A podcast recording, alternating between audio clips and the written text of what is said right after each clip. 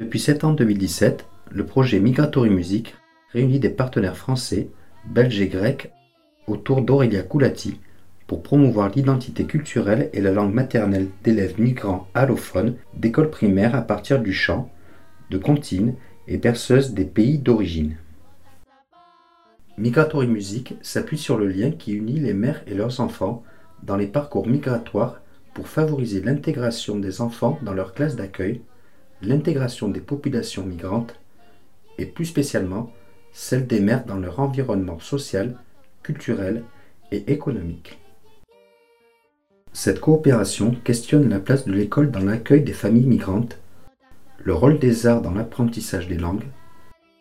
la valorisation des patrimoines culturels dans les processus d'intégration,